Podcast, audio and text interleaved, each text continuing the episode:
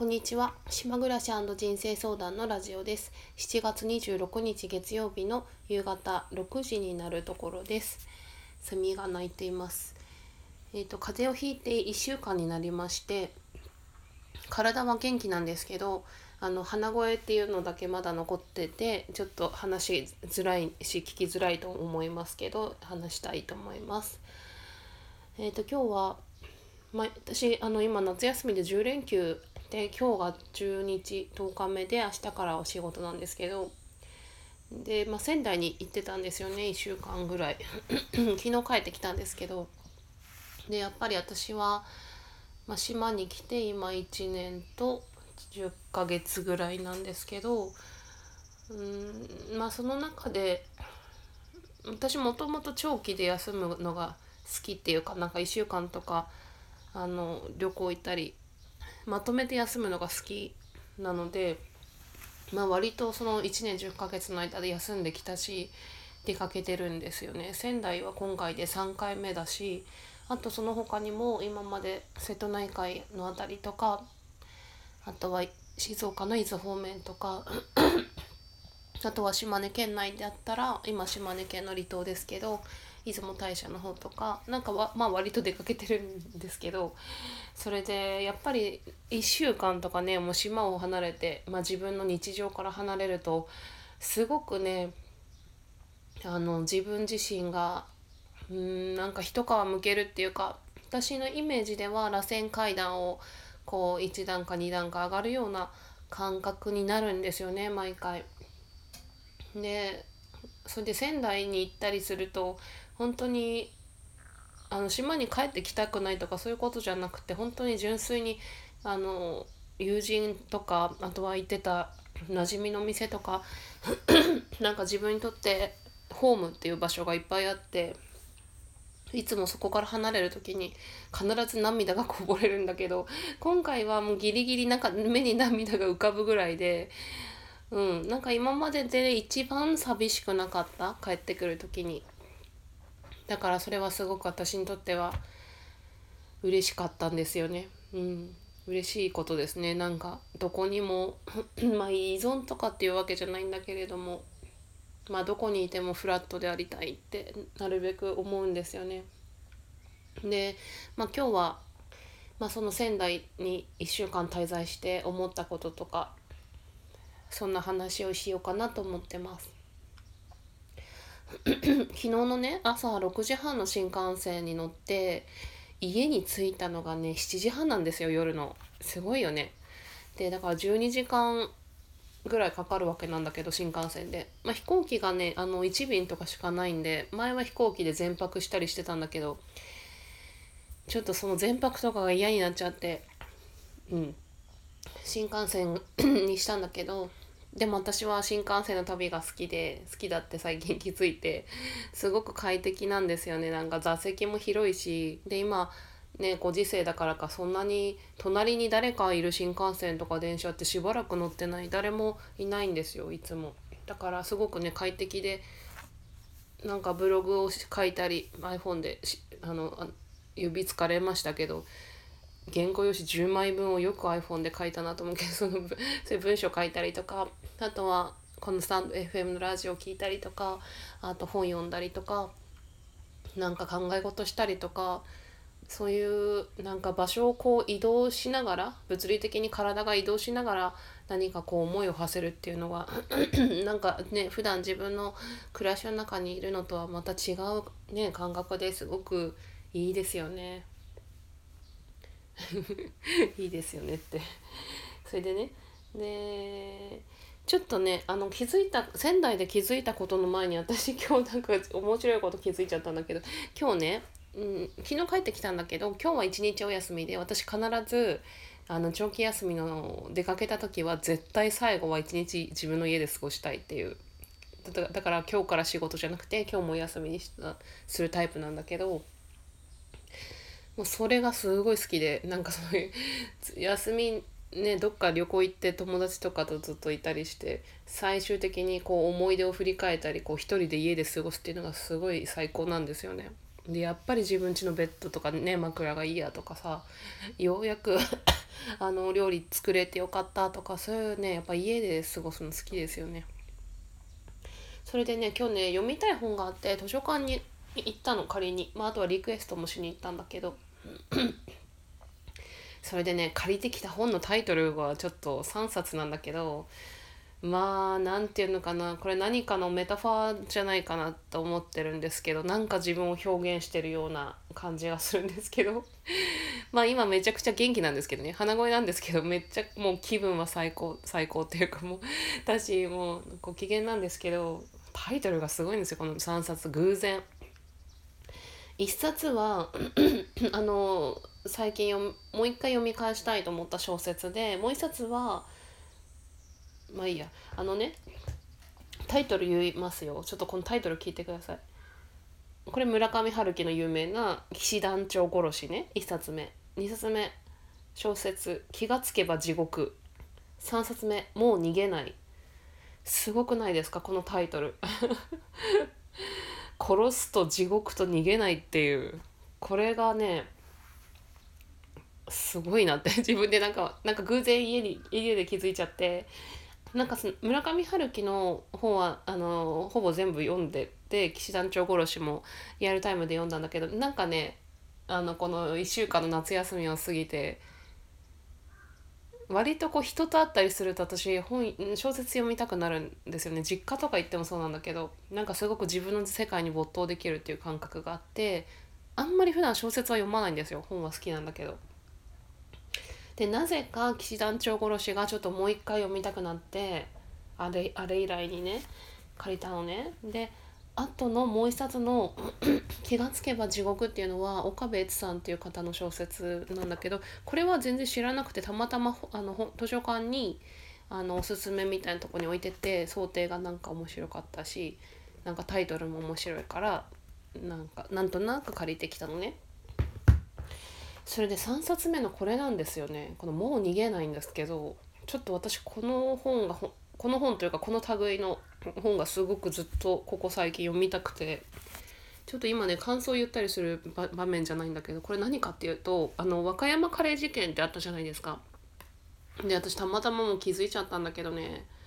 ちょうど昨日だったんですよねその事件の日が7月25日まあだからね何人か亡くなってらっしゃるんでその誰かにとっては大切な家族の命日であったりもするわけなんだけど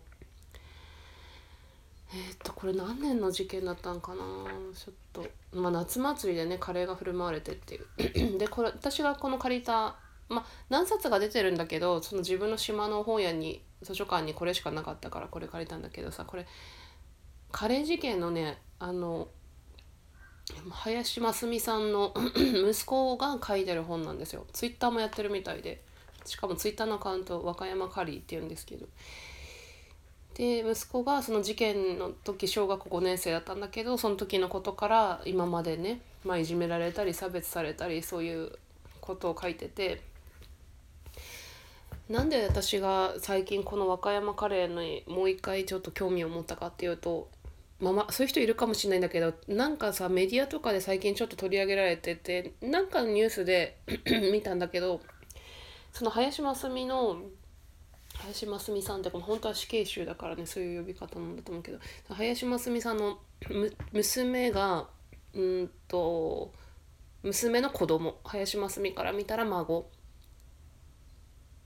その2人。が、えーと、自殺したんですよね。なんか心中したんですよね。なんかそのニュースを見てまあ詳しくは調べてないし背景知らないけどやっぱりそういう殺人を犯した人の家族ってすごく苦労する苦労してる大変な人生だったと思うんでそういうのがもちろん背景にあるんだろうなっていうことで気になってたりしてでちょっと本を読んでみたくなって今読んでるで、まあ、そのタイトルが「もう逃げない」っていう今まで黙ってた家族のことっていう長男の人が書いてる本なんですよね。まあ、この時ねまだその、まあ、この彼にとってはお姉さんはまだ生きてる時だったからね。ちょっとまたかなり状況が変わってきてるとは思うんですけど。でね今冤罪だって言われてるみたいなんですよね。でこの本読んでてもなるほどって思うところがいろいろとあるんですけど、まあ、ちょっとそこに関して私は なんか話せる立場じゃないただの感想っていうかただ興味を持ってるっていう段階で、まあ、今その借りてきた本のタイトル3冊がなんとなくシンクロしてるっていうかなんかのメタファーだなって思ってて。あーすごい暑いんですよね もう部屋が見えるあのラジオ撮る時はいつもねエアコンとか扇風機とか消すんで音が入らないように。あのめちゃくちゃ暑いです。何度あるかな？35度ぐらい。あるのかな？まあこの1週間でねちょっとなんかさ話したいことあったんだけどもう10分になっちゃった。まあいいやこのまま喋りますね。全体的にこの1週間で私が思ったっていうか印象に残ってるのはやっぱりオリンピックに関する開会式までの間のその小山田圭吾関連のそのこと出来事もそうなんだけどそれにま対するその SNS 上の炎上してるその誹謗中傷林真澄のねそうだよ。あの息子のツイッターとかもそう。まあ割とこの人のねツイッターは荒れてはないんですけどやっぱり言葉がねひどい言葉を書くっていう人はいますよね。たくさん。でまあそういうひどい言葉を書く人って本当に全体の本当にわずかなわずかなわずかな本当に数パーセントだとは思うんだけど実際その私たちが SNS で目にしてる誹謗中傷って何て言うのかなヤフーのコメントとかもそうなんだけどほとんどがちょっとひどいっていうか見てて気持ちが悪いじゃないですかコメントが。でも実際は世の数パーセントなんですよね。でもそれを見て不愉快に感じる人がいっぱいいる。私もそう思ってるしだからそういうところに結構人って影響されると思うんですよねこう心理的に。ネガちょっとネガティブになると思うんですよねその時に。でそれのネガティブになった記憶がなんか他のとこに反映したりすると思うんだけどだからそのなんかそれって不思議だなと思って全全人類のわずか数パーセントの人の書き込みなんだけどその汚い言葉がいっぱい出てる ものをみんなが見てる社会。ってなんかさなんか不健全っていうかそういうのが普通にねなんていうの存在ししうる社会っていうのは変変だなって 純粋な感想としてそれを結構この1週間で思ったんですけど。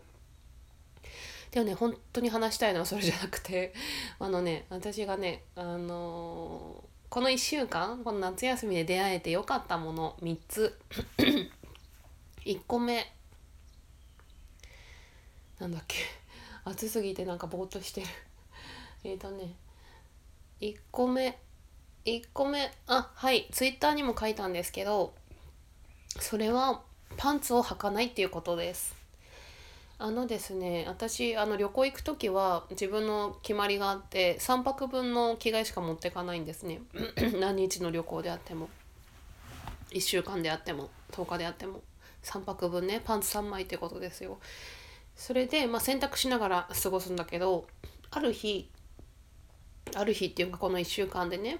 そのパンツが洗ったけど乾いてないっていう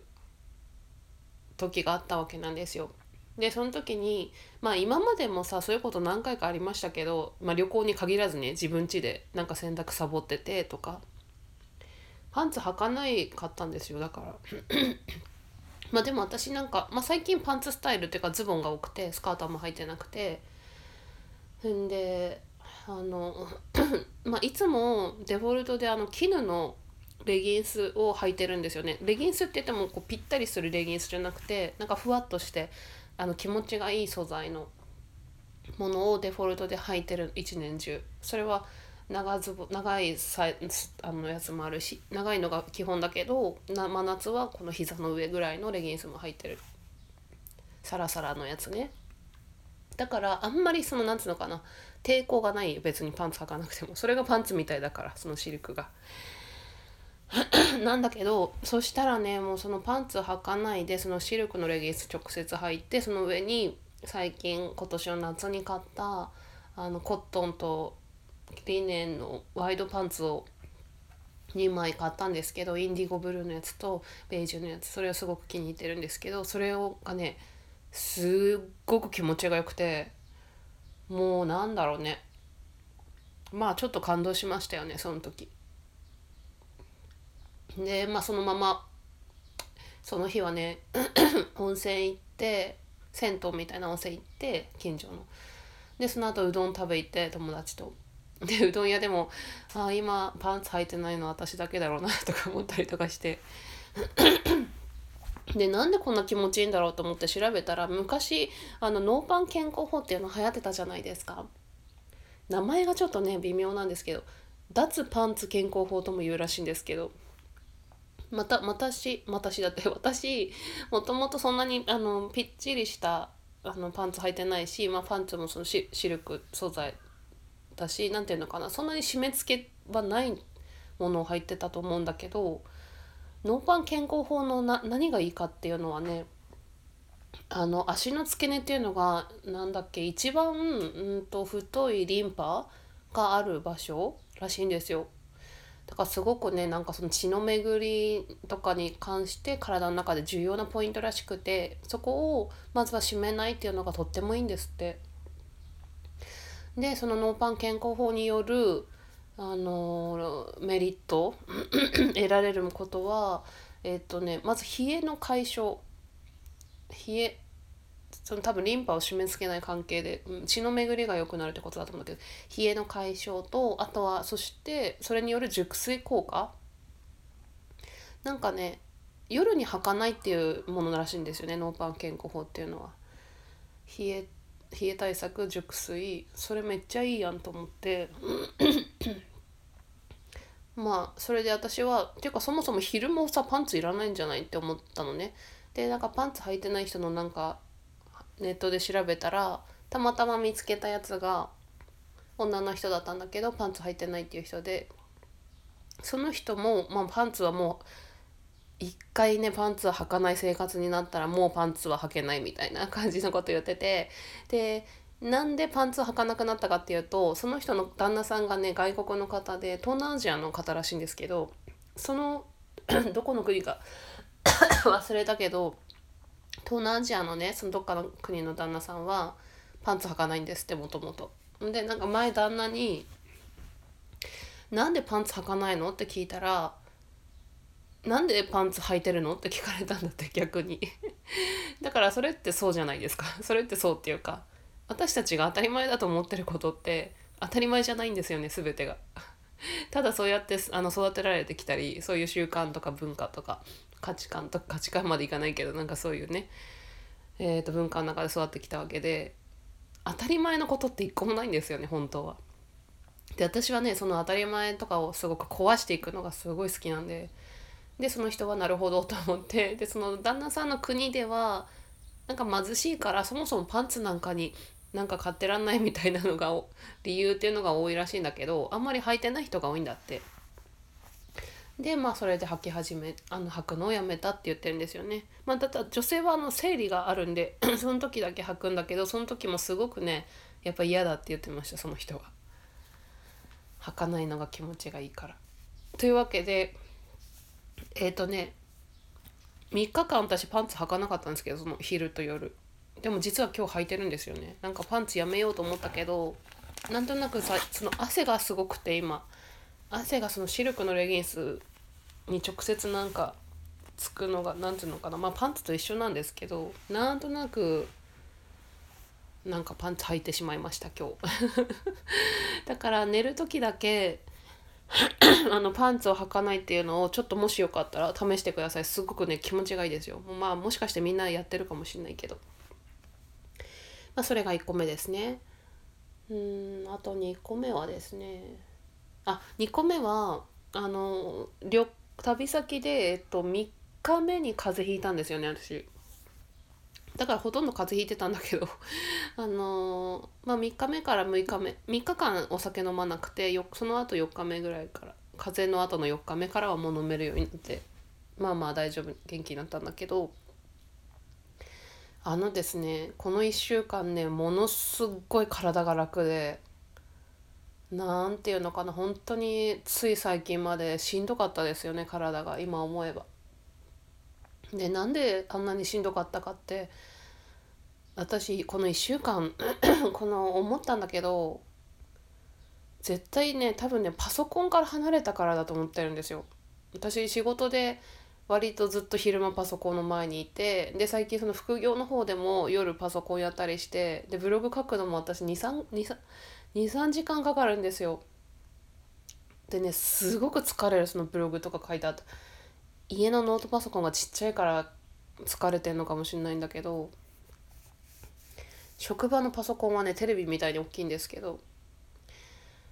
だからね本当にそれがね多分絶対そうだと思ってて結構目からくる疲れって腰とかねあの、まあ、肩とか背中特に私腰に来てると思うんですよね目からくる疲れが。こんな話でちょっと申し訳ないんだけど、うん、若い人はねこういう健康の話に興味ないと思いますけど。だからさ私なんか そのまあ副業を始めて1ヶ月ちょうどほぼ1ヶ月になるから、まあ、ブログ書いたりなんかその自分をなんか知ってもらおうみたいな一生懸命やろうと思ったけやってたけどやっぱり何よりも自分の健康と自分の朗らかさが最重要なわけでそれより重要なことってないじゃないですか。まあ家族とかいたらね子供がいたら子供が大事っていうのはあると思うけどまあでも基本はやっぱり自分の健康自分の健康がないとね愛する人も守れないしだと思ってるんでなんかもうひ夜の平日のパソコンやめようって思いました。なんかそんな風にちょっと自分のね暮らしを見直すきっかけにもなったかなと思った。こんなに体が楽なんてねその代わりスマホとテレビはかなり見てたんですけどこの1週間。それでもね楽でしたね。なんかブルーライトカットメガネとかねどうなんかなと思って。いいのかなとか思って調べたりしたけどでもなんとなく私はその生理的に何かを何て言うのかなパソコンやめたらいい話じゃないですか。それに眼鏡をかけてやるっていうのはちょっとね本末転倒っていうか違和感があるんですよね。あとブルーライトカットはちょっとあんまりなんかこうちょっと使ってる人いたら申し訳ないんだけどあんまり効果がないっていうネットでなんか見たりしたんでちょっとなるべくやっぱりその何かをプラスするんじゃなくてやっぱりマイナスする方をしたいですよね自分の習慣とかの中では。うん、それが最大の2つの気づきですねこのパンツを履かないっていうのとパソコンから離れて体が楽っていうのは。まあ、あとはちっちゃいこといっぱいあってあの発火オイルを発火のあのアロマオイルっていうんですかね発火のあれを買ったんですよね。あれってあの瓶のやつね。うん。それで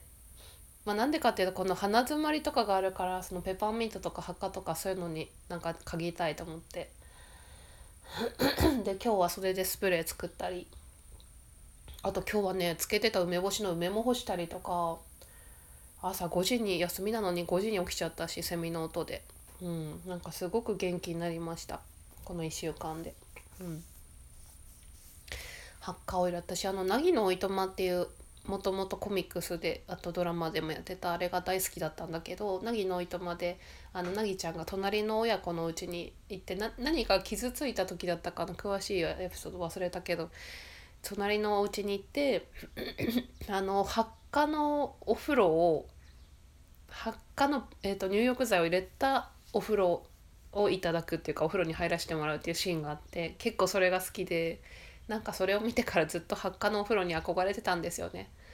だから今日その発火のお風呂に入りました家で。数滴そのオイルをお風呂に入れて。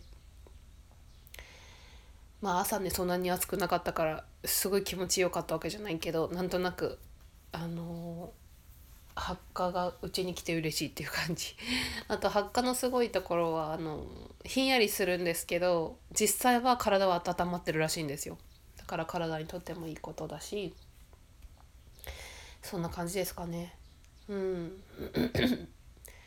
なんかいろいろとその SNS の炎上とかあとは小山田圭吾や、まあ、オリンピック開会式オリンピックにまつわるもう古くなったけどその森さんが、ね、そ辞めたりとかいろいろあったけど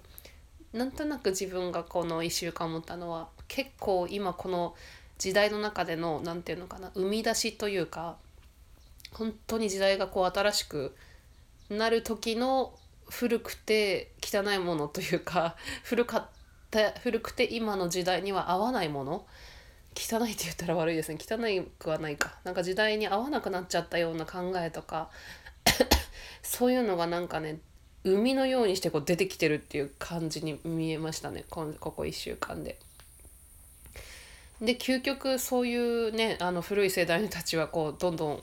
みんなそうですけど命は限りがあるわけだからなくなっていくわけでなくなっていって新しい命が生まれて